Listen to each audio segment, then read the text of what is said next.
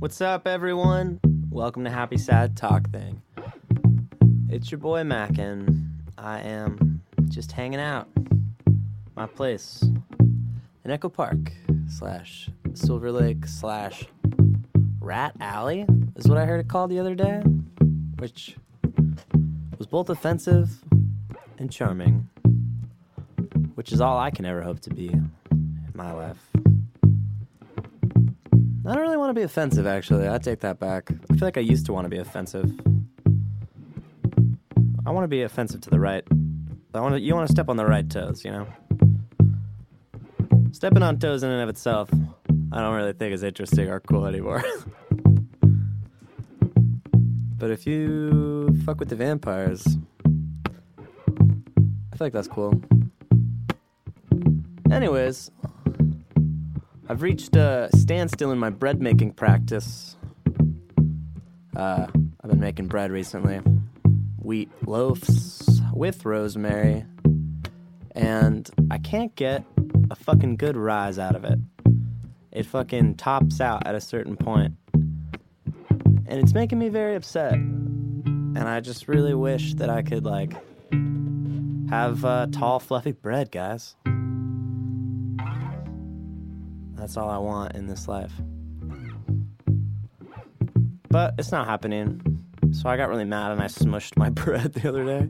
And I made these really flat, crispy bread cookie things. and they're pretty bad. And I've been eating them and I've been offering them to people as they come over. And they don't like them. but I did bring a regular loaf over to a party the other day. And it went over pretty well. So that felt cool.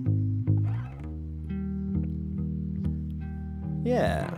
I've been trying to go, like, do this routine. And it's been helpful just to have, like, iPhone reminders that are like, drink some water when you wake up, you know? On this podcast, I ask a lot of people about what their routines are. And I don't really have one. Um, so it's been pretty loose. But I've actually, like, been reading a little bit and just, like, making sure I take a walk and stuff. Pretty simple stuff, but enough to kind of keep me in check, you know? A lot of time with the self improvement shit, I kind of go too hard and then I crash and burn, and so. I'm at a nice and gentle, you know, few days of routine in a row. And I got to fucking dog sit the cutest dog this weekend, you guys. His name is Rolo. He is so cute. I took him to a dog park and he just wanted to sit on my lap the whole time. He was so cute. Anyways, Hope you guys are well on your little journeys. I also started going to a 12 step group this week. Hello.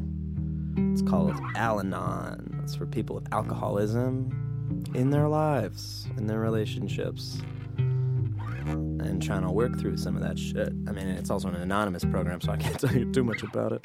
But I think I'm allowed to speak about my uh, experience, at least. I don't know. It was just helpful to go and have people that were going through similar things and hear people talk and uh, to be heard. It's a powerful thing. I think that's what I envy most about like religious communities is just the community element of people that on such a regular basis get together and uh, witness each other, you know, and hold court together. There's power. There's a lot of power in that.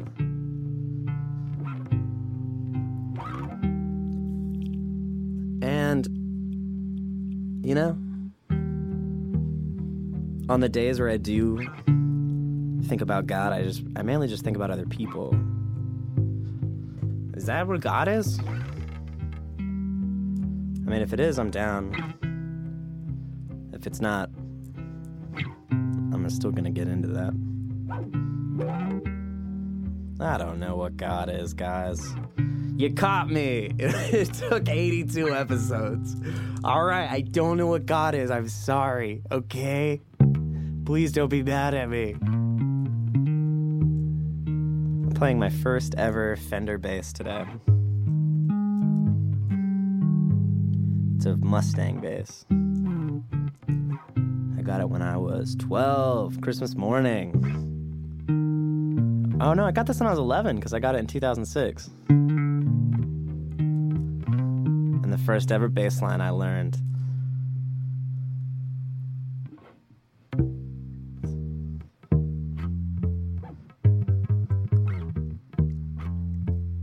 And a fucking star was born that day, you guys. Thanks to my cousin Chris for showing me that bass line, that Black Sabbath song, that fateful day and I would go on to play so many Wolf Mother songs in my bedroom. And now I do the same thing, just I don't play Wolf Mother songs anymore. Not because I don't like that stuff, I do like that stuff, but I'm playing other stuff. But yeah, man, I pretty much have the same identity that I had when I was 12. I like to think that I'm growing and learning and stuff, but still like a lot of the same stuff that that dude liked. And I'm proud of that in a lot of ways. I mean, sometimes I overthink it and I'm like, God, am I, am I that desperate for an identity that I, the first thing I found, I was like, yep, this is going to be me forever. uh, but then I'm like, no. No, yeah, it's dumb to think about it. I think that's maybe what helped about the 12 step group too. Or maybe why I might benefit from going there. Because I overthink shit a lot. so it's really nice to get objective feedback from people that are, you know. Because sometimes I'll have the right thought, I'll just also have all of the wrong thoughts around it.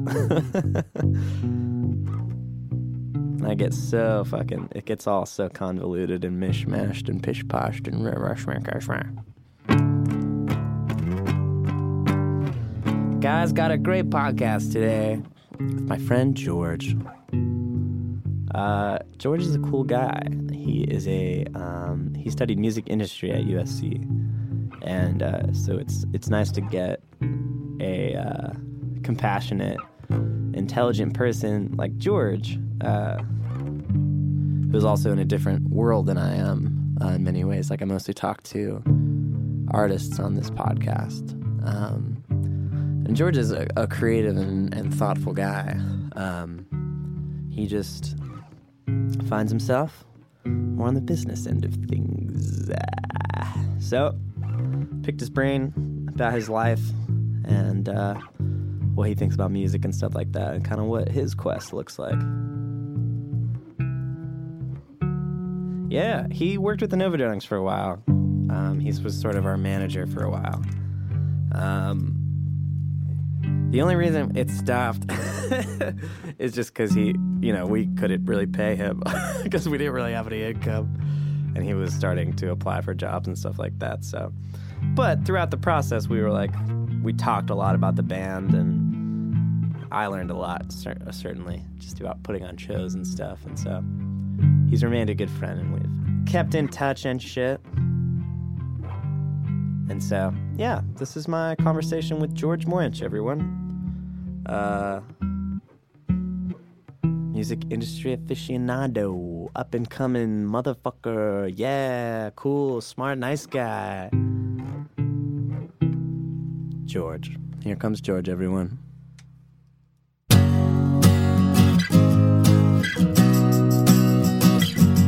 Happy sad talking. Happy sad talking. Happy sad talking. Happy sad talking. I don't know anything. I'm just happy and sad and stuff. George! Mackin. What's up, man? Hey, how are you? Dude, I'm doing pretty good. It's good to see you. Yeah, likewise. We know each other from school. You were also the one time manager of the Nova Darlings. Yep. We've remained friends. Yeah.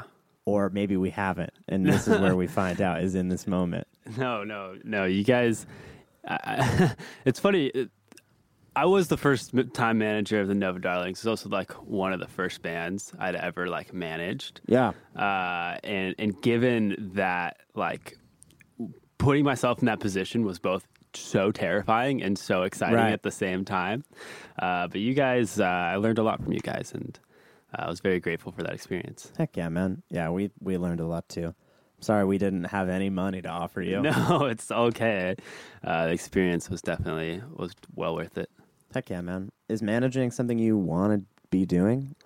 I think so. Um, Heck yeah. it, it- you know, I think uh, I I started off in this industry not quite sure. I mean, truth be told, not quite sure 100%. Uh, I think there's elements of management that I really like. Yeah. Uh, I do feel like I have more of an entrepreneurial mind. And uh, You'd have to.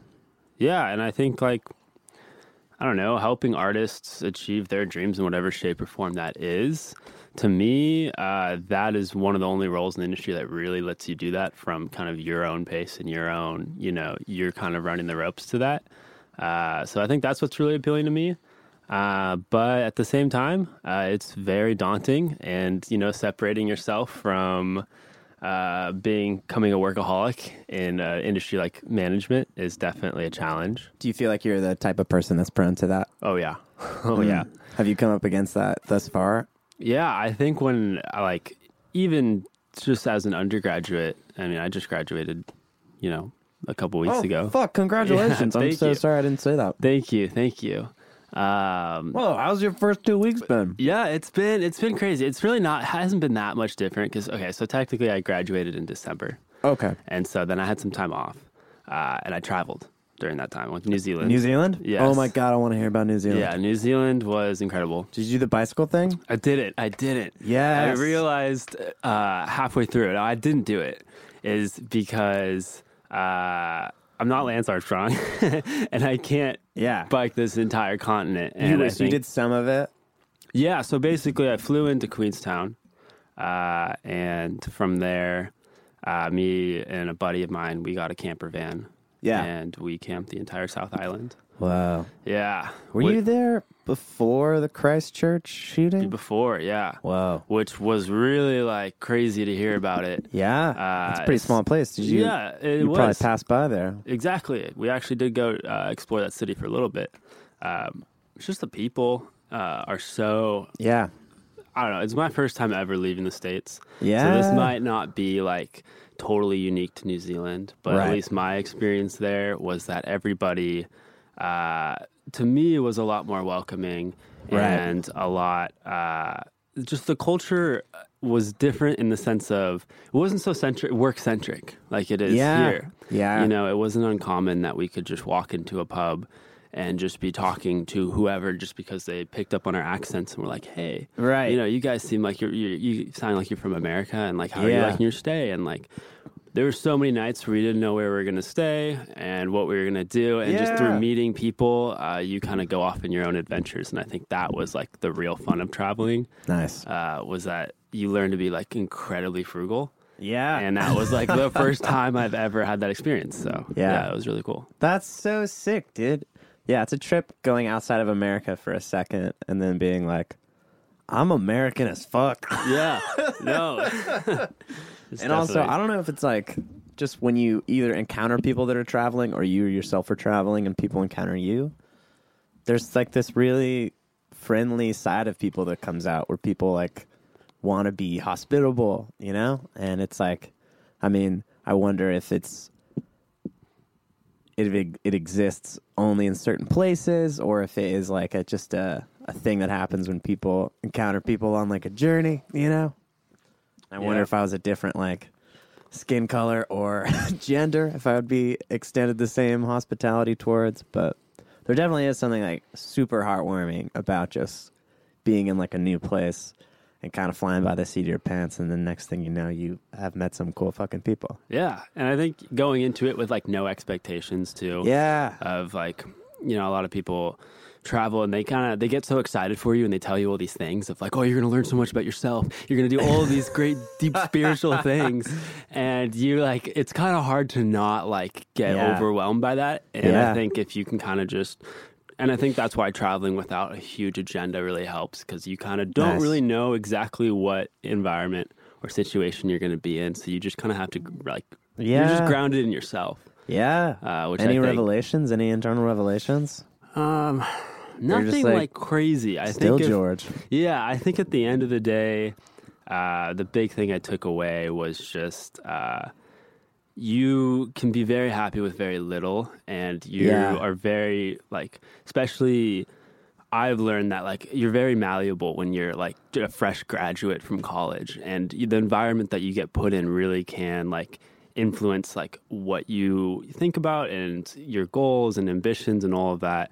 And uh, s- New Zealand was such a drastic change of pace from LA. Right. And I found so much happiness and peace there. Yeah. Uh, and I find so much happiness and peace in LA. And, you know, it's just kind of like a give and take. Right. And so I think uh, that would be like something that I'm really like fortunate that I got. Yeah, for sure. Was it a trip to go from like working a lot to not working? Oh yeah, yeah. It's weird. You like don't really have to think a whole lot about life that much, you know. Um, which there's kind of a beauty because time, like, I don't know, it, it doesn't feel like it's like two o'clock. It feels like a static thing uh, when you're traveling like that. Um, if that makes sense. Uh, but um, yeah, Heck yeah! Like the fe- the time time feels different. Yeah, it really does. It doesn't feel like kind of the workday of like get up in the morning. This is when you have the most energy and you need to be focused on these things, and then so forth. It's it seems like you know you wake up and you really, uh, at least when you're traveling, there's not that big of an agenda. You kind of are just open to uh, really endless opportunity, and that's really exciting. Hell yeah, man! How are you spending your days these days? These days, uh, I'm in between jobs right now, Yeah, um, but. me too. All the time. Yeah. So for the most part, um, a lot of it is finding. I feel like the big hardest part about post grad life is suddenly you like lose a community of people. Yeah. All the time. Oh my god, you see ev- all your favorite people all day, every day, Yeah. and then all of a sudden, nope. Yeah. And I've learned that like that's a huge part of my own like happiness. Yeah. And uh, trying to find that community of people again is definitely something that I'm like trying to do. Yeah. Sorry, I'm listening. I got to do a computer thing. Um, so yeah, I think a lot of so most of my days right now, um, I'll, I'll generally like wake up pretty early and uh, we'll send off some emails and we'll kind of focus, devote a lot of time to like finding a job as that is Right. like a full time job in itself. Yeah. Uh, a lot of reconnecting and reaching out to people. yeah. Um, and then I usually go work out and what time do you wake up? I wake up around like seven, seven thirty That is cool. depending. I've learned that I can't get odd hours of sleep. Like I can't get Interesting. like w- if I get seven hours of sleep, Bummer. I'm just yeah the whole day I'm just so tired. Same here. But eight hours or six hours, and I'm fine. But Whoa. f- seven and five, so I, I usually time it out where I'll, I'll try to go to bed. Uh, so I can kind of hit that sweet spot. That's so it sick. generally lands me between like seven and seven thirty. that's pretty. That's pretty tight. Yeah, I'm so a nine. I'm a nine hour guy. nine hours. I wish I wasn't. Yeah. I was just I need and need nine. If I don't have a nine, I'm bumped. I'm bummed. Yeah. I'm sad. I'm angry. Yeah, I know, and you know, I you keep hearing about all these people that like you know just like wake up at four a.m. and be super productive, and like y- you know, it's kind of like this like whole thing that's pushed in self help books and whatnot to like wake up super early. Yeah. and to me, uh, that's seven, seven o'clock is pretty extreme as well. So You think that's so? I think so. I Yeah. wish I had a different perspective. Most of the stuff I do is like freelance, you know, so I don't have like I guess that's true. you know most of my obligations don't start until one p.m. Yeah. you know, so it's Ah, Yeah. like hard to wake up. For me, like if I wake up at like nine, I'm like, we are having a good day today, you know. Yeah, And it sucks because so much of like the stuff that, like going to shows and stuff like that, is a nighttime business. true. you know, it's true. and so it's a struggle because I do feel like it does affect my happiness to not be waking up in the morning Yeah. sometimes. But Yeah, no, there's definitely. Yeah, I mean, what time are you going to bed? I don't even know, dude.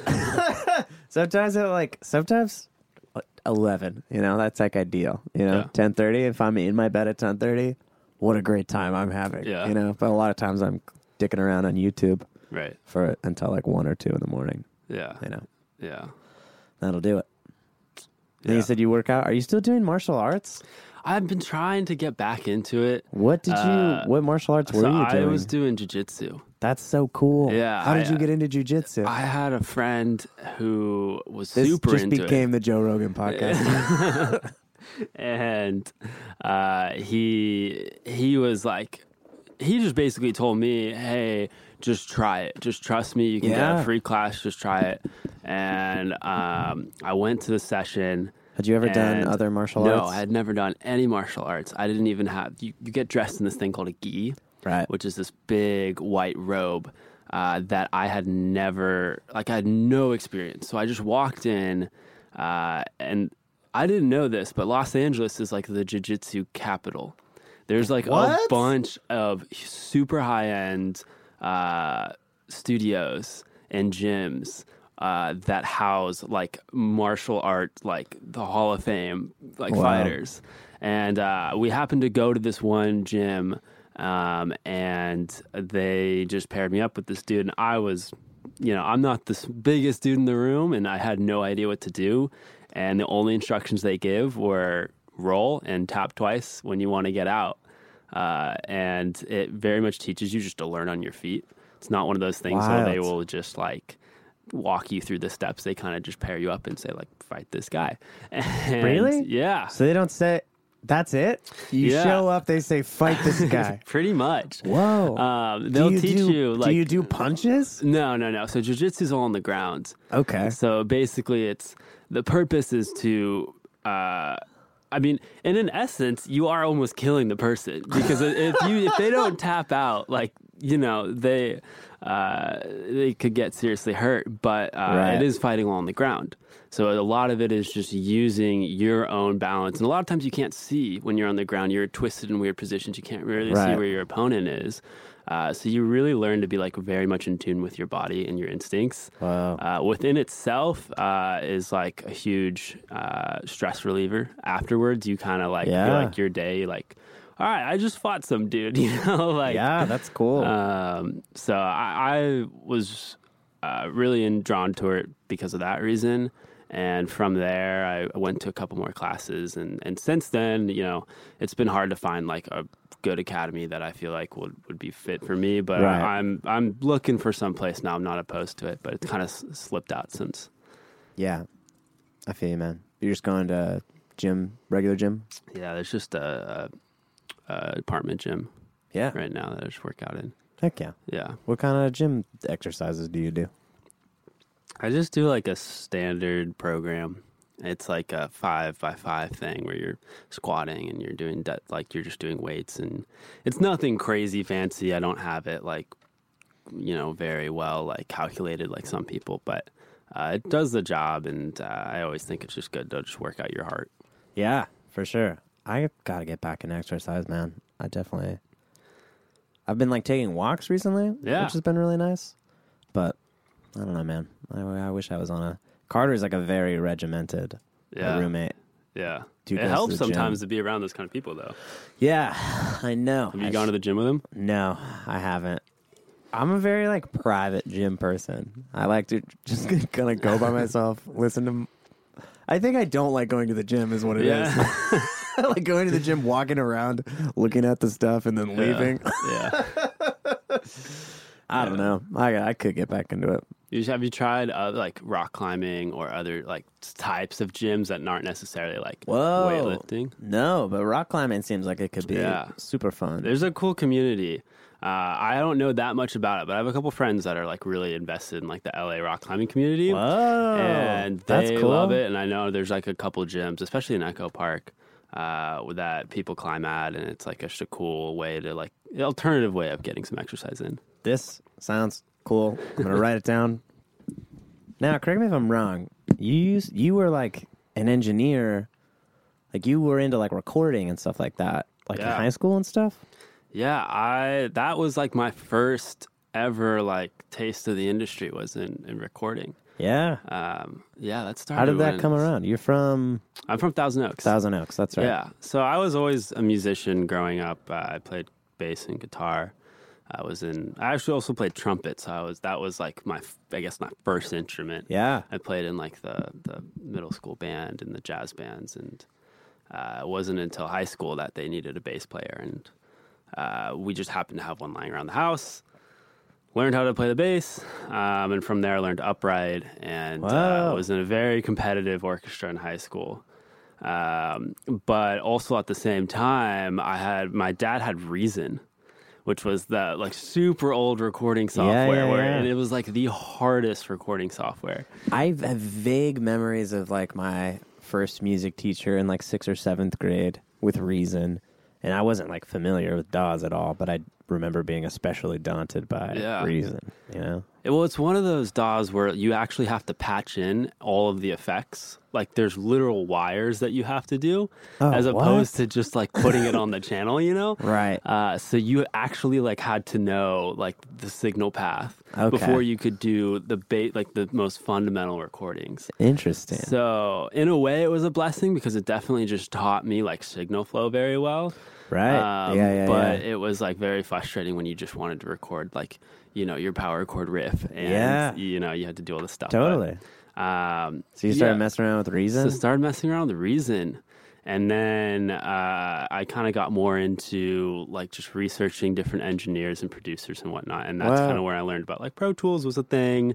And uh, I ended up getting like the lightest version of Pro Tools. Yeah. And uh, from there, I really thought like being an engineer was going to be like the thing for me. Yeah. Are you Uh, doing this kind of in your own world or you have friends at all that are I had like one or two Also friends into that this? were like, w- we were all like really into heavy metal.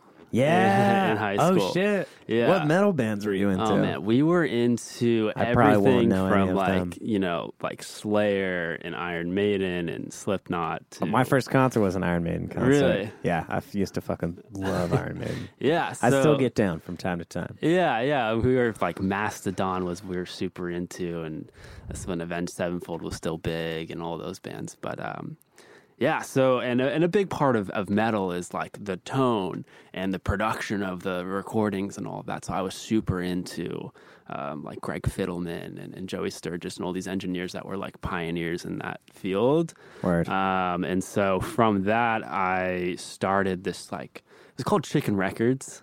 yeah. And it oh, was like- yeah. It was kind of like a pseudo record company, but we didn't really know what a record company was at the time. Right. We just, I literally thought that a record company just made records. So I was Yeah. like, well, if I can record some local bands, I could be a record company. And Yeah. so uh, we, it was, it was basically just a home studio that I would record bands in. But huge. uh, That's sick. yeah, from that, that was like the start of it. And I Would you think- record local bands? Yeah, we did. Chicken Records. Yeah, yeah. We we uh, we would record pretty much anybody, and that's where I really learned like a how to just like work with artists and different recording techniques, and like that was like r- really like got me super excited and motivated about like jumping into that field. Yeah. What, were, Um, what were the bands like around town? I, I well, actually so Thousand Oaks is part of Ventura County, and Ventura County has a huge metal scene. That's like the biggest thing there. Really? Yeah. Cool. Yeah. And so a lot of it was like heavy metal bands. There was a lot of like singer songwriters that would do like singles that were just like acoustic guitar in them. Yeah, I'm a big uh, field medic fan. and Yeah. He, he talks a lot about Ventura County. Yeah. Yeah. So those Uh, I were wonder like, if he's from there. yeah, I don't know. But, um, But he's like a one guy guitar dude. yeah, so it was like it was like always a contrast between that and and singer songwriters and uh, Interesting. Singer songwriter, metal scene. yeah, that was that was it. And That's so sick. like uh, I had a guitar teacher too who was like really into uh, writing for sync, Mm-hmm. and he did it all through MIDI. And so he kind of got me experimenting with all the MIDI sounds and you know native instruments and all of that stuff. So I was kind of working on that at the same time like and kind software of in dabbling yeah. Uh, the box yeah, world. yeah, yeah. And so like kind of just the basics of like MIDI sequencing. And yeah, so I at first I was like really wanted to do this recording route. Uh, and I started just trying to find any way in I could get to a studio. Yeah. And I remember uh, you telling me this. Like you went around yeah, to yeah. I all went the around. biggest. This was like all the base studios, and basically said like, "I will grab coffee. I will park Yeah. cars. I will do anything you want." what does just that to look be like? here." You knock on the front door and Yeah, say to yeah. Uh, the receptionist, "Like I'm here for one job, please." Um, yeah, it's it's it's definitely there was sometimes where I would just try to find somebody who knew somebody who knew somebody, Right. Or I would go to the holiday party and just show up and just like Word. try to talk to the engineers and Dude, whatnot. that is ambitious and cool. Yeah, so a lot of the times, uh, there was one studio in particular that just kind of like really gave me a sour taste. And Oh no! Were there they- some people that were very rude? they were just very rude and like they just didn't I mean, if they were just gonna have me like park cars all day and they didn't really just get the motive of me being there was to learn. Right. And I get it if I don't want to be if I don't have to be in the session or whatnot, but I want Right. to at least be inside the building. Right. And uh, Yeah. I got there's this weird studio owner who like wanted me to go help him do this Christian musical that he was starting and whatnot. And since then, I was just like, this is the same time too. I was looking at college, and my parents were definitely like, you should look at a four year program. right. Um, and at the same time, I was also thinking of like long term, I want to have some skills to be able to go into music with like some business background. yeah. Yeah. Yeah. Uh, so I uh, ended up going up to Oregon my freshman year. yes. Uh, I remember hearing about yeah, this. business degree, um, which was a dope experience. Like Oregon is a Yeah. sick place, Oh man. um, and it was a great school, and I had like a lot of in fond Eugene? memories. Yeah, Nice, dude. What's Eugene like? Eugene is a very I've been I mean, there it's- a couple times, only passing through. Yeah, I mean, ho- honestly, it, it actually reminds me a lot of my hometown in some ways, Really? uh, just in the sense that it's it's just very isolated. You know, it's it it feels uh, very homey, but it's still a pretty big city for for Oregon, um, and it- the campus is the only thing in the city. Yeah. So that drives most of the economy in the city. So most people work at the school or associated with the school. Right. Because of that, there's just duck everything, and everything is green and yellow. Uh, Right. Which is, you know, it's an, it's an experience, and there's definitely a personality in it, which I appreciated. But um, it's a huge sports school. Yeah. Everybody loves the Ducks there. And I was in all these business classes, and everybody was saying how much they want to do sports business and sports broadcasting and all this sports business. And I was like, I wish there was like a music business emphasis. And I didn't really Right. know about USC at the time. Uh, and I was kind of just starting to do some research and was learning that, hey, USC has this program and applied, and things worked out and ended up down there. Uh, but I love my experience up in Oregon. Uh, I would definitely love to go back and like definitely learned a lot of just living in a different state. Yeah. Um, but yeah, it was really cool. Heck yeah, man. And then you're like, LA, here I come. LA, here I come. Yeah. Um, and so yeah, I moved to LA and Yeah. started at USC. Yeah. Uh, and that was like where they really like explored like, hey, like music business is like a real thing, and like Right. here's all the opportunities you can do in it and whatnot. And, and from there, though I still love and really interested in engineering, I started to kind of see m- other elements that uh, I was really drawn towards. And I think engineering for me is like a great hobby to have. And one day I Right. like would love to build a studio. yeah. Uh, but I also, there's a lot of other areas of business that like s- excites me. And I Yeah. want to kind of pursue that. So. I feel you, man. What kind of emails are you sending these days? What kind of jobs are you looking for? Uh, right now, I'm really looking to just jump into something where, uh, to me, the team matters the most. Word. It's the people, um, and I've had experiences working at companies where like the boss just won't really give you a lot of opportunity to grow, um, both like personally and just within the company. Word. They kind of want you to. Yeah, they kind of just want you to just be there and like you know greet people and send you know do a bunch of admin stuff basically. Right. They're not invested in your future necessarily. Right, right. So I think right now uh, I would love to jump in an opportunity. Like I would love to be an assistant to somebody who would kind of like bring Right. me under their wing and kind of show me their ways. Yeah. Um, a lot of that has been in management. Uh, Yeah. But I've had a lot of success too, just like reaching out to the creative community in LA and just grabbing coffee with songwriters, producers, Yeah. A&Rs, uh, and just kind of picking their brain about the industry and seeing how Right. they did it.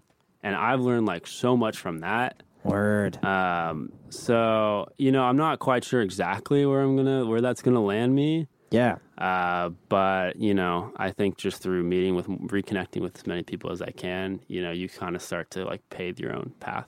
Yeah, I feel you, man. Well, it was cool working with you on Nova Darling stuff because I felt like you understood like the language and stuff like that, you know? And so we Yeah. could be in the studio and like be discussing like a nuanced recording issue. Yeah. And you weren't just like, fuck you, I don't know what the fuck, fuck you guys. Yeah, yeah.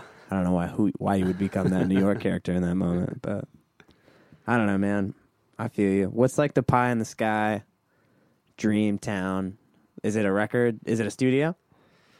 Uh, in terms of like, what do you mean? If you could just, if you could write the story of George, Oh man, I I would love to eventually start my own venture in whatever form that is. right? um, and I would love to just take that. I, I would just really like to find, and maybe that's in management, uh, or it's working, running a team uh, at a label, uh, but just working with creatives and you know, kind of empowering their vision. Yeah, And uh, I would love to have a studio on the side, um, but I think in the long term uh, I'm very much wanting to just, you know, have that entrepreneurial pursuit, Yeah. you know. yeah. I feel you, man. It's an interesting spot that I feel like so many of our friends are in in post grad times, where you're like, you know what you like to do, you know, and Right. you like, you're like, I hope I have some skills. Yeah. but you're not necessarily like there's not necessarily like an obvious stepping stone in front of you Yeah. you know and so it's like it could be both like immensely free but also dispiriting to just be like okay how do i like try to move it forward and like you know tend to the garden and kind of nurture these different paths without totally collapsing within myself Yeah. You no, know? I think, and a hard thing for me too has been balancing the music I love right with like the commercial, like how computable, you know, and where the market is in terms of like the music industry. yeah and kind of drawing the balance between working with bands that uh, you know may might work right now may compete but i'm not necessarily like fully believe in the vision and the morals of that artist Hmm. uh, but at the end of the day it's a business so Right. kind of that personal conflict i think has always kind of been tricky to of navigate being asked to work on stuff that your heart isn't necessarily fully in. Yeah, exactly. Yeah. Or like, m- you know, I'm learning that you know there's a lot of artists that can go out there. They don't need to be this diamond in the rough all the time. Right. I think we always paint that picture that like if you get signed a record deal, you're this incre- cra- incredible band that must be this like up and coming big thing. And I think at the end of the day, there's a lot of just good artists, not great, but good artists that do very very well. And Right. for a long time, I, I kind of didn't realize that and was always just trying to go for this great and trying to find the next, you know, humongous band. Right. When in reality, That has their shit together, but is for Yeah. like just underneath the surface or something. Yeah, it was like I was trying to find this Radiohead uh, band out there, and at the end of the day, it's like, well, there's also a lot of managers and uh, labels that specialize in just getting you know good acts, and they Right. don't necessarily need to be this you know world class tier. Right. Um, but Yeah. Where's your heart at? What are, the, what are what are you listening to these days? man, I've been in a lull musically. Yeah. Uh, I mean, right now I've been into a lot of like more folky stuff. Um, of course, like Elliott Smith and Iron and Wine, um, Milk Carton, and like a bunch of uh, more like acoustic acts. yeah. Um, but and then I'm also like always listening to the charts and radio and kind of seeing what's trending on that side. Uh, but not not really anything new that's been super exciting. Right. Um, if you have any recommendations, Oh boy. What have I been listening? I think the new Big Thief record is really great. I did check that out. I Um, yeah. did like that. I'm sure it's like come across your your plate, you know? Yeah, yeah, yeah. It's a very interesting record. Yeah. It's like it's really refreshing, and you don't usually Yeah. hear an album with that kind of like the production on it is like very interesting and Yeah. vocal and like especially the lyrics. Uh, Yeah. yeah, it's, it's She's just on another level, dude. yeah, and just to see how they work together as a band and just like every single thought that went into that record, you know? I yeah, don't know, it's very haunting and and strange, you know? It always they always surprise me with how strange they are. Like just as thing as I just as soon as I think I know kind of who they are yeah. and what they're up to, you know, like they could have gone in the studio and written like Paul, Right. like you know another couple Pauls, but then they like don't do that, you know, Yeah. and they write this kind of weird shifting, proggy, like bedroom folk album. And it's like, what? yeah, I the don't really heck? know how to define it either. Yeah. Yeah, they're so weird and so cool. Yeah. They're rad. I saw them at the Fonda.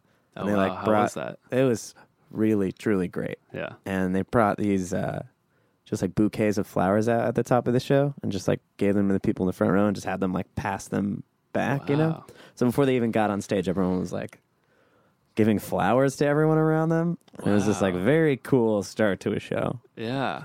It was very rad. Wow. Yeah. I haven't seen them live. I actually just like this was the first record I had heard by them. Yeah. Um, Oh, and so I didn't really have a whole lot to, to base it off Frame of. of reference. Yeah. Yeah. And I think I heard the singles prior, but um, Man, I would yeah, recommend definitely will check them both out. the other records, you know? I think maybe the second one would be a nice one to go to after this, but Okay. I've been doing I've been going through this book actually recently, the 1001 albums to hear before you die. And I've just been going like one by one through it Oh, yeah. on days where I don't feel like trying to f- do research and like figure out what is cool right now. You know, this is like Right, a way right. to like not think but just listen to good records. Yeah. you know.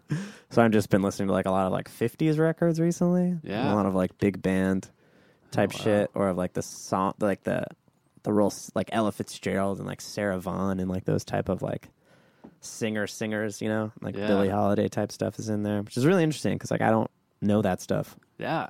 whatsoever. Yeah, and there's not really a lot of opportunities where you would ha- like besides that book yeah, to really like discover that kind of stuff. right. Which yeah, is cool. Yeah. Yeah, I don't, I'm not running into a lot of people that are like, "Oh man, have you heard the genius of Ray Charles, Right, right. 1959, with the big band shit?" Yeah. But now I can.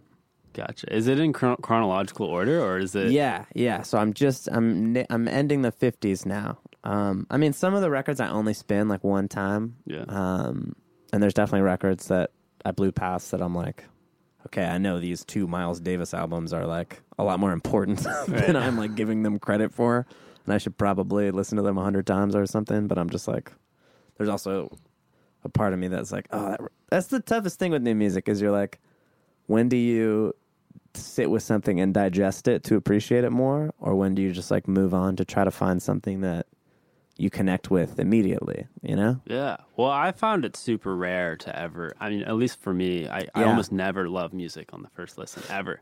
Yeah, It's very rare that I do. There's there's instances, but yeah. um, and even when I do, it's not like those songs are crazy better than other. It's just sometimes it just takes you know Yeah. the right time Yeah. of your life to be listening to that, or it just hits you in Totally. the right way. Yeah. My Um, favorite records are the ones that like beckon you in with like one kind of shiny song. Yeah, And then you're like, you listen to the rest of them and you're like, what the fuck are these other songs? And then you listen to it a couple times and then your favorite songs totally like invert on the record and your favorite ones become like ones that you just were totally not paying attention to the first time around. Yeah. And that shiny song is like, you're like, that's cool, but like, dude, it's actually this song that's the real song. Like, yeah, so I always try to think about that with records, like, and as far as like making records too, like having an something to catch people's attention, but also if they stick around, like having enough layers to what you're doing right. to have like to reward people for like digging deep, you know? Yeah, no, and there's a whole art of just an album, like listening to an album and the flow of an album, like that brings so Yeah. much more to it Yeah, than just you know having it on shuffle. yeah. Th- Which is what I think is cool about that Big Thief record. It's not like th- there aren't really like I mean they put out singles, Right. and there are definitely like are individually great tracks, but it's just cool that they. I don't know. You hear so many times people are just like, "Don't make albums anymore," Yeah, you know. Yeah. And it's it's just cool to see people that make albums and like put thought into a sequence of al- an album, you know? Yeah. Because like we surpassed the technological limitations of like an LP a long time ago. Really long time ago. You know? Yeah. Like at first it was just this like necessity of just like this is physically how much music we can put on two sides of this plastic thing, you know? Yeah. And then people started writing for that specific medium, you know? Right. And now we don't have to do that, but we still kind of put out these like 45-ish minute bodies of work, you know? I know. Yeah. I It's mean, like a cool format. Yeah, I, I Yeah. don't know if you've ever read uh, uh, How Music Works. The David Byrne book? Yeah. Yeah. Have you read that book? I've read it a long time ago and I want to kind of revisit it. 'cause Yeah, there was- it talks a lot about what you just said about how like as tech it's like music is actually just a reciprocal of like the environment and the age that we live in um, and it gives that same example of like you know the reason jazz uh, became a thing was because you know they were playing blues songs Right. and they were dancing in clubs and they didn't want the blues songs to stop because they were only two three minutes long Right. and they wanted to keep dancing so what they would do is just keep vamping sections and just adding solos and over time you do that enough and you start to get into more jazz progressions Word. and uh, it's it's interesting now because like we're in an era where songs you know are super short and it- and like singles now like contemporary music uh, Yeah. which could evolve in its own art form in itself of just being this Right. like one song thing Yeah. uh, but it is refreshing to have some like bands like Big Thief that come and put Yeah. out a huge record that's just uh, totally different and Yeah. kind of goes back to that old school mentality Oh, Yeah. Man, I watched SNL last night, the season finale, and DJ Khaled was a musical guest. yeah And I don't know anything about DJ Khaled. Not, I don't intentionally like avoid popular popular music. Um, but I just, it's just not where maybe a lot of my focus is. Sure. Um, as sometimes I'm like, oh, I should be paying more attention to what is going on. But a lot of times I'm just sort of like, I just don't hear a lot of that stuff. Yeah. Um, and he is so interesting because I was Really? just like, what? What is he doing? Because he was just kind of like a hype man, and then he would just bring on People. other people. Yeah, and it was. I saw. I was like very confused the whole time because he was just sort of like he just had a couple of kind of phrases. He'd be like, "Another one." Right. ladies and gentlemen, Lil Wayne. and then Lil Wayne would do something, and they'd be like, another one, ladies and gentlemen, SZA. like, and I was It's like this MC of uh, like yeah, but then it was kind of there were moments where I was like, oh, this is cool, you know? Like he has this like eh, I don't know. I was just like, do I fucking hate DJ Khaled or Yeah. like am I kind of about this? I don't know, dude. It was a very I had never seen anything like that, you know? And so as a head under a rock type of person, I was just like, this is so in like how did this guy like what how how is he so popular? Yeah, I know, I know. Like, how did he rise to fame? By just being the guy that's like, check out this other guy. Yeah. yeah. Does he produce? I don't know that much about him, uh, but I do that you, you explained it perfectly. He always kind of to me was the guy that just brought everybody together. Yeah. Um, but don't really know exactly what his main role is. Interesting, dude. We I want Yeah. to start another podcast called DJ Khaled Questions. Yep.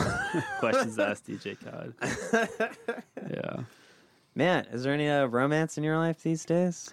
Uh, there is. Whoa! Uh, yeah. Heck yeah. So uh, That's an update from the last time I saw you. I think. yeah, yeah. Um, so I'm actually back together with uh, my girlfriend Madeline, Yeah. okay. Um, How's it going? which has been incredible. Yeah. Uh, yeah, she has definitely just been uh, a huge. She's been so supportive and has brought me so much joy. Um, and you know, I think I learned so much through. It's really cool to be know somebody as long as I've known her. how long have you guys known each other? Eight years.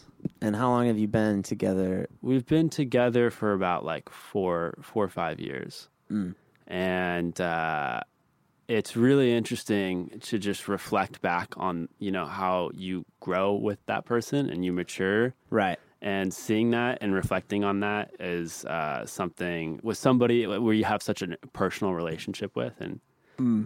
uh, love is one of those things where it's it's there's really only one other person in the world that understands it, and that's the person you know you're sharing it with. Yeah. Uh, and so, um, yeah, we're incredibly happy. And we Sick. just came from Joshua Tree this weekend. Wow. Yeah. That's cool. I had another friend that was in Joshua Tree this weekend. Yeah, it was, a, it was gorgeous out there. We just got Nice. an Airbnb. Um, Heck and yeah. It was like perfect. Does she live in LA? She's in Santa Barbara. Okay, cool. Yeah. So how does that kind of commute situation work out? Uh, we usually like switch off between drives. Like she'll come down Yeah. probably half the month and I'll go up. My family Yeah. lives up in Santa Barbara, so that's kind of like a Oh, bonus. nice. Yeah. uh, because I can kind of see them and see her, and then uh, it's really not that bad. It's only like a two-hour drive, right. so we've done worse, Uh, she was up in Oregon for a year when I was starting at USC, and Right. so we've done all the forms of distance imaginable, and Yeah. uh, yeah, Now we don't have to talk about this if you don't want to, but I know because you guys did split up for a little bit of time Mhm. and then got back together. yeah. What were the kind of like? Were the reasons that you split apart and like, yeah, you know what what what's happened there? Yeah, That, so- that was the worst way to ask that question. but I guess I'm because you see him, you see him excited and, and Yeah. comfortable and, and relieved to be yeah. back I in mean, uh, this relationship, and so I'm wondering kind of what caused it to end momentarily and, and restart. Yeah, well, I think a big thing is just uh, you, especially when you've been with somebody that long, Right. You and she was kind of like my first, girl, like serious girlfriend. Right. Uh, so you don't really, you kind of always have in the back of your mind of like, well, is the grass greener on the other side? Like, I Right. don't know. Yeah. He's the Um, only person I've been with. Right, exactly. Uh, which are totally like normal fears and doubts to have. Very Um, valid. yeah.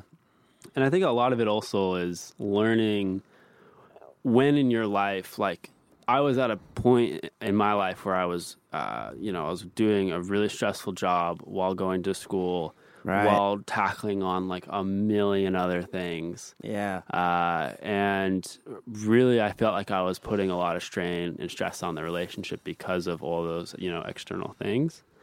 Uh, and at the time, you don't really realize that until you take that stuff away and you kind of can reflect on it a little bit more. And you're in a completely different environment and time. And uh, at the end of the day, I think I realized through that whole breakup that, uh, you know, there the grass really wasn't al- isn't always greener. But I'm very glad that I found that out Mm. Right. uh, because that really does like erase that reassurance of like, oh, what is Yeah. it like? You know, and you kind of assume that like you picture this life of what it'll be like without that person. right. And then you really find out that you're just the same person without her, if that right. makes sense. Oh, Yeah. Totally. Um, so you learn a lot about yourself, and so and she did too. And so I think eh, in retrospect, we're both like very. Uh, I mean, it was very bittersweet. Uh, For it was sure, some of the yeah. hardest times in my life. sure it wasn't easy, yeah. Uh, but you learn a lot about yourself. Yeah. And you carry that those lessons in the Right. relationship today. So yeah. And how beautiful is that too to like afford your partner the space to like explore a concern in their mind, you know? And Yeah. then ultimately like consciously elect to reunite. yeah, That's sick, dude. yeah, Heck yeah. yeah. What's the sort of dynamic between you guys like when you're together? Um, what do you mean by that? Like, Well, like, uh, you, you, does she talk a lot? Do you talk a lot? uh, Does she do music stuff? Like, what's She so she's uh, she's studying uh, biochemistry or sorry neurobiology Word. basically. Uh, she's way more science based, Hmm. uh, which I like have also love like psychology. did you just And- feel that crazy light change? Yeah, I did. That was weird. Yeah. Anyways, Um, so she's she's definitely more like science based, uh, and I. But she played music in high school, and we kind of were drawn together because she we met at a we really bonded over a Day to Remember concert that we went to in high Word. school. heck yeah.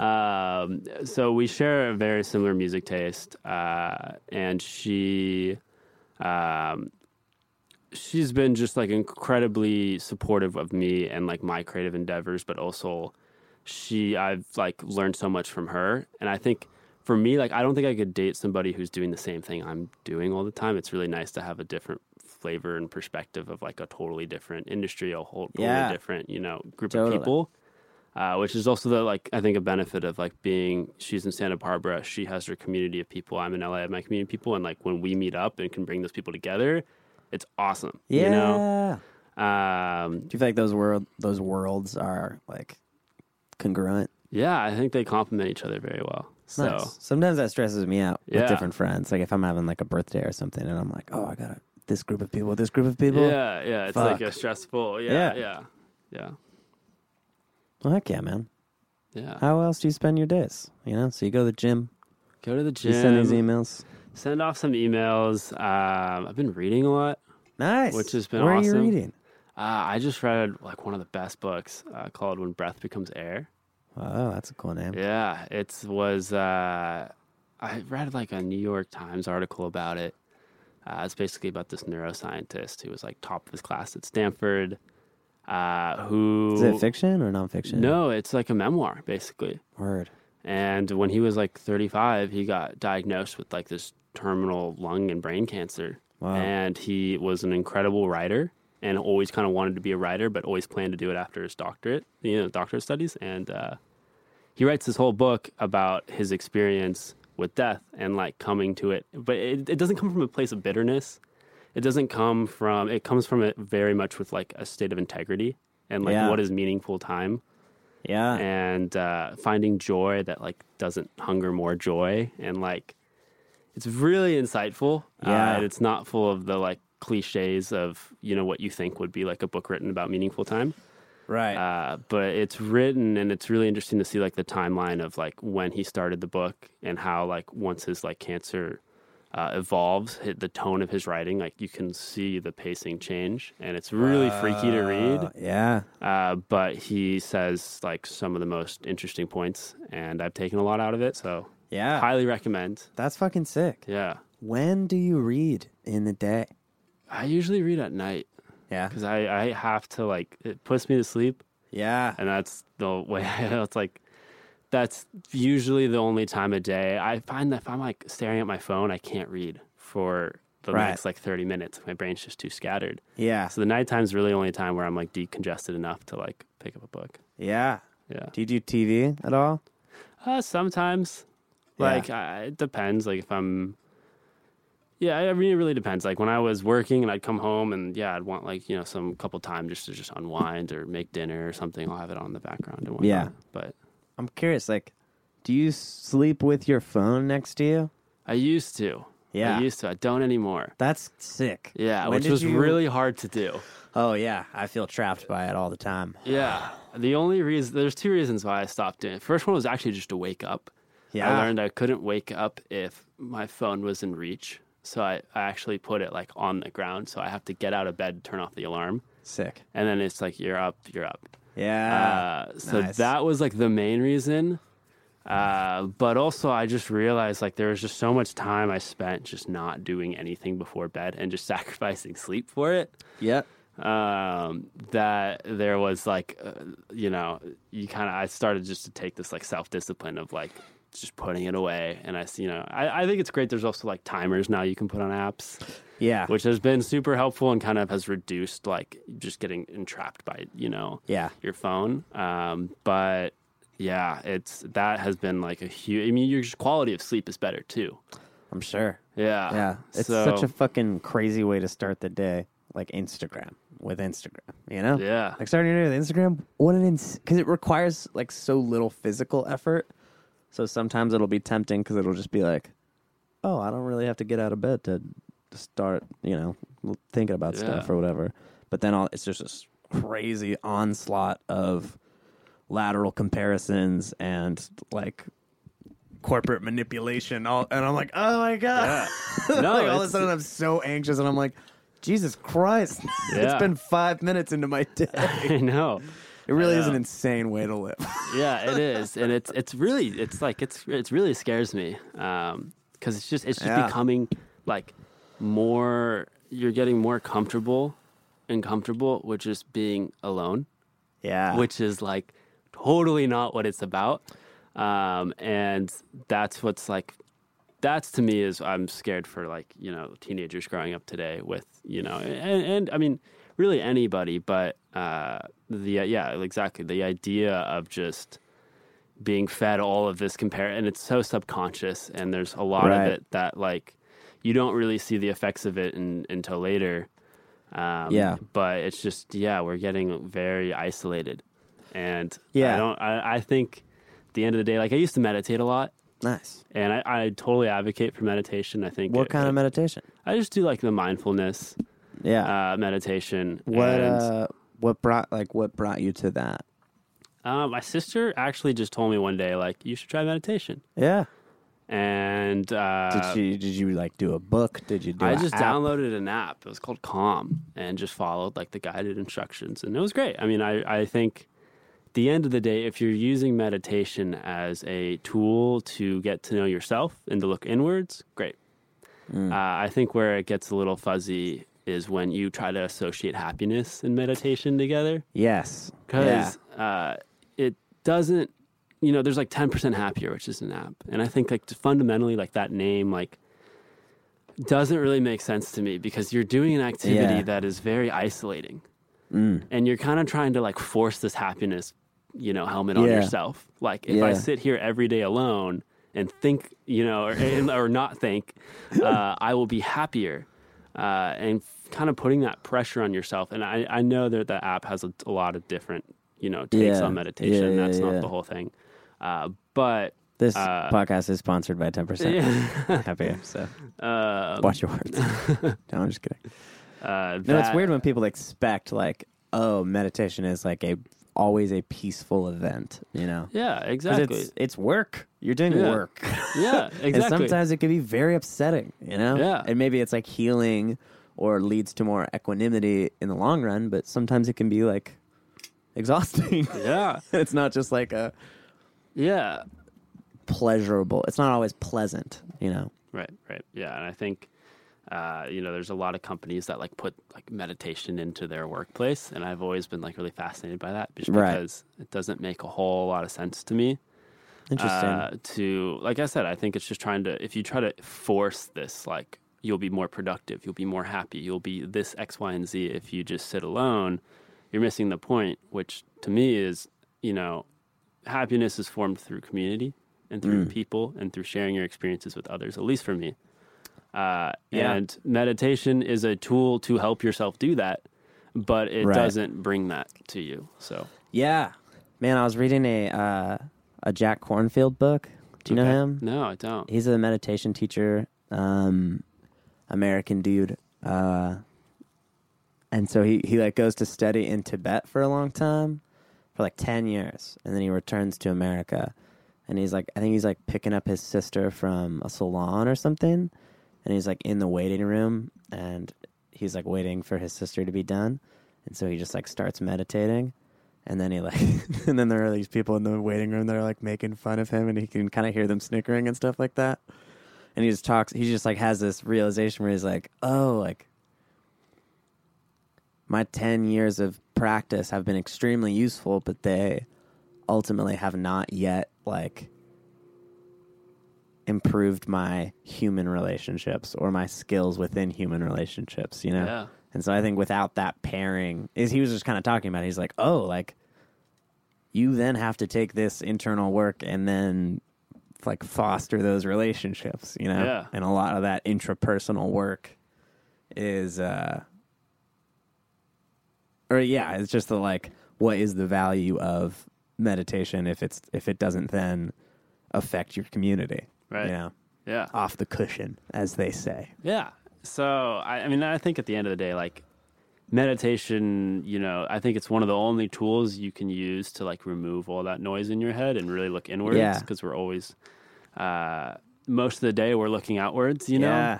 Um, and I think that's valuable. I think you know, Yeah, yeah, learning yeah. how to ground yourself and learning like taking time to really internalize things Yeah. uh, is healthy, and there can be a lot of good from that. But Yeah. um, yeah, using it as an ends all meet all, and like you will be happier if you have this app and meditate. Right. Uh, Yeah. I think sometimes uh, it gets kind of salty and in For that sure. thing. So Yeah, I need to meditate more for as much as I talk about it, but it, it is something that is like consistently useful for me. Um, one interesting thing that I do hear people say a lot is that like I can't meditate, like I'm too anxious, or like my head is too, I'm too like scattered, I'm too all over the place, I'm too in my head to meditate, okay, which to me is the fucking craziest yeah, thing yeah, which is like that's what it's for you Right, know it's exactly. like i'm too weak to go to the gym yeah, what yeah, yeah i'm too thirsty to drink water yeah, yeah. but i get that way too in my head and so i understand what it is but i guess i don't know i think a lot of people don't understand what it is you know Sure. or think that it is like you have to al- like if you were already in this like fucking zenned out super peaceful Yeah. headspace why would you meditate yeah, no, and I think people also treat it as like you know this like giant journey to be like you know the Zen master of men, and it's it's not. Right. You know, it's there will be days where meditation. I do that sometimes where Yeah. I'm like, I'm going to be the fucking Buddha Yeah. of now, you know? And there's an ego element to Yeah, it. where yeah. I'm like, I'm, why am I trying to be the best at meditation Yeah. right now?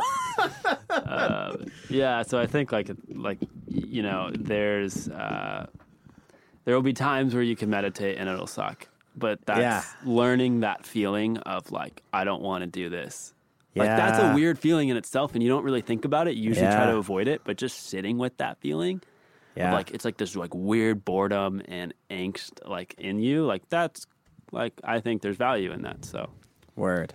yeah Heck yeah, man. What else do you do kind of recreationally?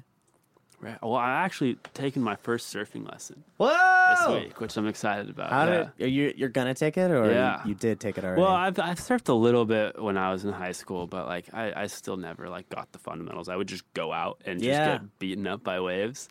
Same. Um, and I saw an ad on Craigslist of some Nice. guy who's just like does like super cheap lessons and was like, you know, I'm gonna be out on you know these days. Send me a link or you know send me a note if you want to come out. Um, so I'm doing that, which I'm stoked about. And that Nice. whole started because my brother-in-law was moving out and he had a surfboard and he like Yeah. didn't know what to do with it, so he just gave it to me. Uh, Nice. and I don't know what to do with it. So now I was like, well, I have a surfboard. I really have no excuse to not try it. So yeah. uh, yeah, so starting that. that's cool. Yeah. What kind of, is it a longboard? I still like a foam board, it's just one of those like Nice. cheap Costco boards. Yeah. Yeah, so we'll see how that goes. I Um, love those type of surfboards. Yeah. I think they're really fun. Yeah, do you surf? A little bit. I was on the surf team in high school and I got last every time. Uh, What does the surf team in high school look like? oh, dude, it was it was fucking great. Yeah? Uh, yeah, the math teacher, Mr. Spellmeyer, taught it, and uh, he was like, it, it basically you wake up very early, so you have to you wake up like four thirty or something oh like my that. gosh. um because we would have like zero block or whatever Right. i think it happened on like late start i don't fu- it happened on tuesday i remember tuesdays and wednesdays like started later but i forget when i don't know so but basically my friend jake would pick me up at like five in the morning or whatever in his jeep uh, with two surfboards in the back and we would like go to the beach like and you would just there i guess there were, there were these meets where you would go in different like waves uh you would go out and like with people from different schools and you would all Oh, wow. just kind of like surf for like a half Would you compete or was this yeah in the competition part you would like surf in different kind of rounds and you would just kind of go out for like i forget how long the rounds were they're like 10 minutes or like 30 minutes or something Yeah. and you would just try to catch as many waves as possible and like people would be like grading you i guess on like how many waves you caught how good you caught the waves and then Yeah. they would rank you and kind of that's what's up but i Wow. fucking lost every time so i really wasn't like there for the competitive honestly like Right. i went to a school with a, like a lot of uniforms Uh-huh. and if you were on- in like certain clubs and stuff you could get like a different shirt Oh wow. and the surf team Yeah. shirt was cool shirt Right. So you were doing it for the shirt. I mainly wanted to wear this shirt. but it was also like a cool way because it would be 9 a.m. and you've already had like an gr- amazing, cool day outside with your friends. yeah. You know? Yeah. No, that's what I think.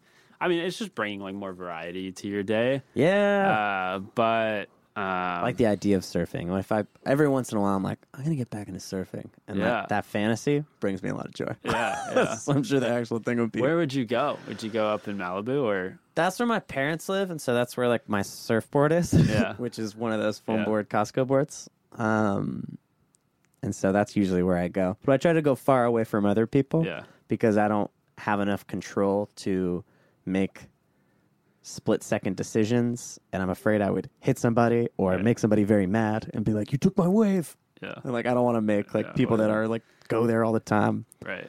I feel like surfers can be a little territorial sometimes, you know. Yeah, I mean, I. Uh, how did you even learn? Did you just go out? And, I did a bunch of surf camps as a kid. Okay, Yeah, so it was just always kind of so one of those things where you just have to go, you know, like five days in a row of like, like the only way to learn is just by like consistently just going and doing it. I, I mean this this guy that you're gonna have a lesson with is probably gonna be way better. I'm fucking bad at it. so I like if I had any of my real surfer friends were Yeah. listening to me give surfing advice, I think they would be laughing at me. Um, yeah, I think I feel, I feel like it's a skill like any other, you know? Yeah. Um, It's mainly just like getting up on the surfboard, like, Right. Learning how to pop up and like stay. But like I said, I'm I'm very bad. Yeah. and I went surfing. The last time I went surfing was like a year ago, yeah. and I caught like a half a wave.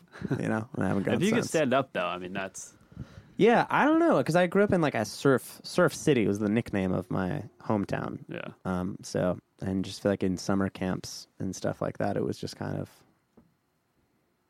taught. Yeah. Yeah, It's kind of like riding a bike.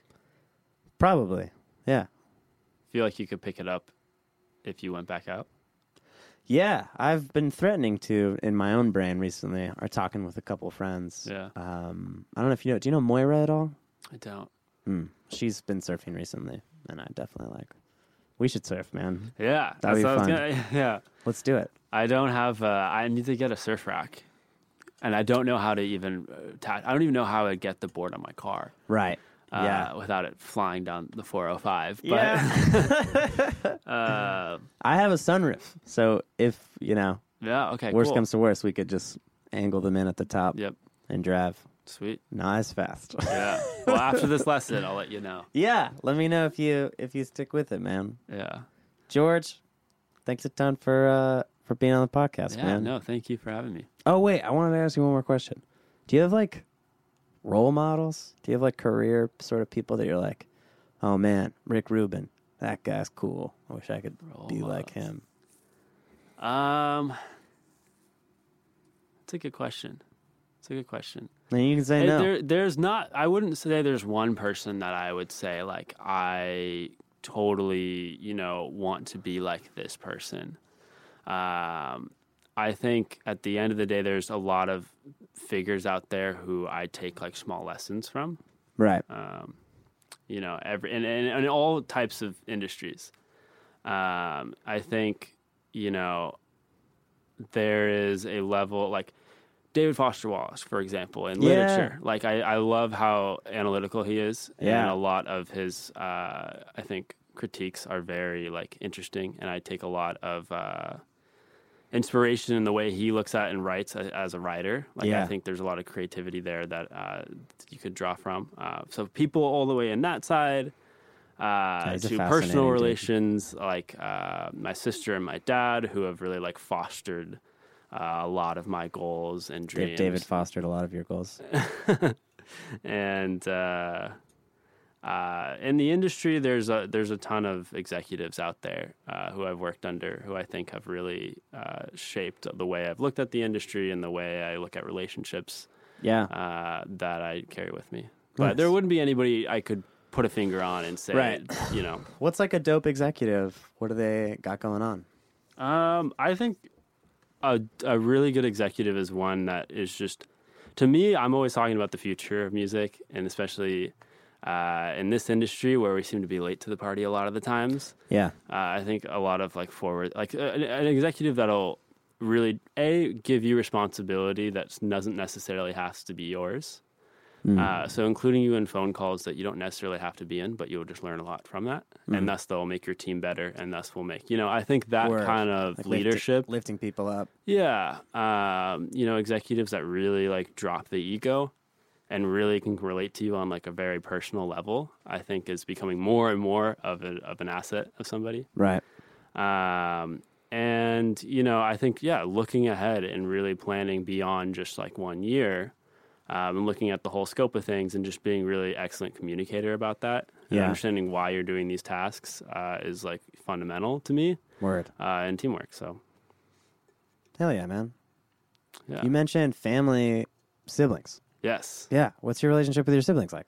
Uh, so I have two sisters. We're Nice. each three years apart. Uh, my oldest sister, she works in finance over in New York, and my uh, middle sister, she is over at Humboldt State, and she they're very different from each other, like vastly different. Yeah. Um, my eldest sister, she's in, uh, she went to USC, uh, and she is very, uh, she's very driven and very career focused, which I've drawn a lot from. Um, and not to say my other sister isn't; she just takes a different route to it. Uh, my other sister, you know, took a lot of time to travel um, and uh, is very uh, she's way more frugal than my other sister, and so I've kind of feel like I'm the blend between the two. Right. Um, uh, I wish I could see them more than I do. I probably only see them Yeah. like around the holidays. Yeah. Uh, but Do you we guys still get stay in along touch. when you see Yeah. each other? Yeah, definitely. Heck yeah. Did Yeah. you mention a brother as well? I don't. I have a brother-in-law. Brother-in-law. Yeah, Oh, my okay, sister cool. actually just got married like a month ago. This is the guy that gave you the surfboard. Yeah, Cool. yeah, Did you go to the wedding? I did. How was the wedding? It was great. Yeah, I was up in Santa Barbara. Nice. Um, I was one of the the groomsmen. Nice. It was in And- April. It was. Dude, an April wedding in Santa Barbara. That I sounds know. so nice. It was perfect. Yeah. That sounds great. Yeah. So uh, it, it was also like the first time my mom's side and my dad's side of the family have ever met each other. Really? Which is like really weird. Yeah. Interesting. like all the cousins and all the, like, because it's the only time really in your life where like, Yeah. all those people will be there for one reason. yeah. Uh, but it was great to just spend extended time with those Yeah. people. And uh, Yeah. that was, it was a really cool Were experience. there any clashes or was it? for the No, most part, not really. For the most part, it was, it was Which it was is like pretty good. new uncles. Yeah. Yeah. Yeah. That's sick. yeah. It was really fun. Nice, man. And you and your folks, who are, what are your folks like? Uh, so my dad, uh, s- does he? I guess he mainly specializes in tech, uh, and he uh, right now he's working at a um, it's called Seek Thermal, and they do infrared cameras. Uh, but he was running Line Six for a really long time. Oh, Uh, interesting. yeah, and that was when I was growing up. Uh, I think it was also really cool to be around a dad who would like combine business with his passion for music. He's an incredible trumpet player and keyboardist Oh, uh, and he still plays. You know, he, he plays in like the city college bands and a- any kind of like local Yeah. community band that he can. oh, that's cool. Um, so he's definitely helped shape like my passion for music, and we still like pull out the real book sometimes and you know jam that, which is cool. Whoa! Yeah. Um, Oh, that's tight. Yeah, yeah. And then my mom. what do you jam on with him?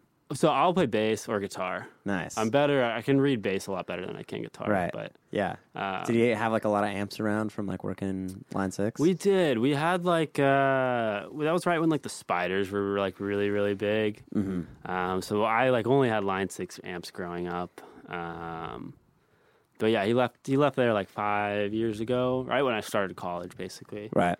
Um, and my mom, uh, she was a stay at home mom. Um, and she was like definitely like one of the best like home moms for Yeah. us. Like she, uh, she's incredible and I love her. Uh, and right now she's, uh, working to be a financial planner. Word. Yeah, Heck yeah. Are you guys pals? we are. Yeah. It's convenient that they're, they're super close. So I usually see them, you know, when I'm visiting Madeline, my girlfriend, Yeah. uh, which is nice. Um, and yeah, we'll, we'll routinely talk probably, you know, once or twice a month. Heck yeah, man. Yeah. Where do you see pop music heading? Where what are like things about kind of where music is at right now that are very exciting to you, and what are things that are maybe insane? Ah man, I don't know. It's it, that's like that's a it's a hard question. Just Yeah, as I'll an, preface that with as an like, unfair yeah. question to I'll ask. preface that this all with like just being 22 and just starting Yeah. my career in the industry. Uh, you know, don't I don't want to come off as sounding like I know the answers to any of this stuff. This is just from what I've observed Hot takes, hot shoot takes, from the hip. Yeah. Um, I think what's super fascinating right now is the idea of uh, like voice activated interfaces. Um, so like Alexas and HomePods Oh, okay. and like CarPlay. Right. Uh, there hasn't been a time since like the keyboard and mouse really where there's like a new interface to like Oh, right. to like you know connect Yeah. with technology. right. And if you think about what that does for music, it actually gets pretty interesting because you remove the screen from music. You remove a lot when you remove the screen. And uh, you're then focused on uh, trying to explain a song versus, I mean, so uh, mood playlists, example, those have been built. So Spotify has seen this coming from, you know, a Yeah. long ways away. So they have mood playlists so that you can say, like, play party music and it knows what Right. you're talking about. Yeah. Uh, but it's going to be interesting to see down the line, like how music will kind of change, uh, adapt, uh, how it'll adapt uh, with this kind of technological shift, where like down the line we'll be saying play this, and your technology will have to filter through and play the right thing. Yeah. And what that does to music and the way we market it, I think, is going to be like very interesting. Yeah. Uh, wow, that's sick. Yeah, and I think also like K-pop exploding is really Yeah. interesting, especially amongst young uh, kids. Yeah. Uh, because think when you're like eight years old, you don't really ha- you don't usually understand contemporary music to begin with. Right. Yeah. Uh, so you're mainly just listening for like catchy melodies Right. and yeah. cool sounds. Yeah. Or the- Uh, and the country of origin is maybe like means nothing. Yeah, exactly. and like K-pop's interesting because like every genre or every like section of the song is a different genre. Um, so you'll have like a pop verse and then like a trap pre-chorus, and then the chorus will be like this R and B, EDM, techno. You know, it's like it blends them all together, uh, but it's like booming in like young teenagers. Whoa. It's huge for them, and uh, I think we're finally getting to the place where like they have access to it. And I think they've always like it always could have been really popular, but we've now suddenly have like a global market where we could see uh, how that affects, and it's like very easy for like a teenager to discover bands in other countries. yeah. Um, and so seeing that effect, I think, is going to be really healthy because it'll just globalize the industry. Um, and I think at the end of the day, that uh, will as- that's a healthy thing. Yeah. Um, but that's been something that I've just been like keeping an eye on. Word. Um, and then like you know, Marshmello did this like big concert in Fortnite that like broke records. Whoa. Uh, Interesting. it was like a virtual concert uh, Wow. within Fortnite, and uh, the intersection between music and gaming, I think, is going to be interesting to see like what Yeah. happens because like gamers listen to a lot of music, like a lot of music, right. Yeah. uh, and same with young kids, like they listen to the most music out of any other age demographic. really. Uh, and I don't think we tend to focus on that market as much, Yeah. but there's a lot of hours that are spent there. So Right. it'll be interesting to see kind of how we shift uh, now that we kind of are seeing that data. Um, but yeah, I mean, who knows? It's crazy. There's, I'm always surprised Yeah. by the charts. Like, you know, I think we get a song like Old Town Road like once every five years or something, where something Right. blows up to that scale on like the internet. You know. Yeah. Um, so, but it's exciting to kind of be working in an industry that's kind of you always have to be on your toes in that way. Um, to me, that's exciting. Yeah. Hell yeah, George. Thanks so much, man. Yeah, thank you. Thanks for making the time. Yeah.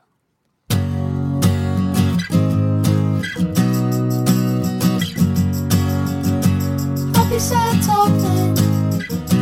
Happy sad talking. Happy sad talking. Happy sad talking.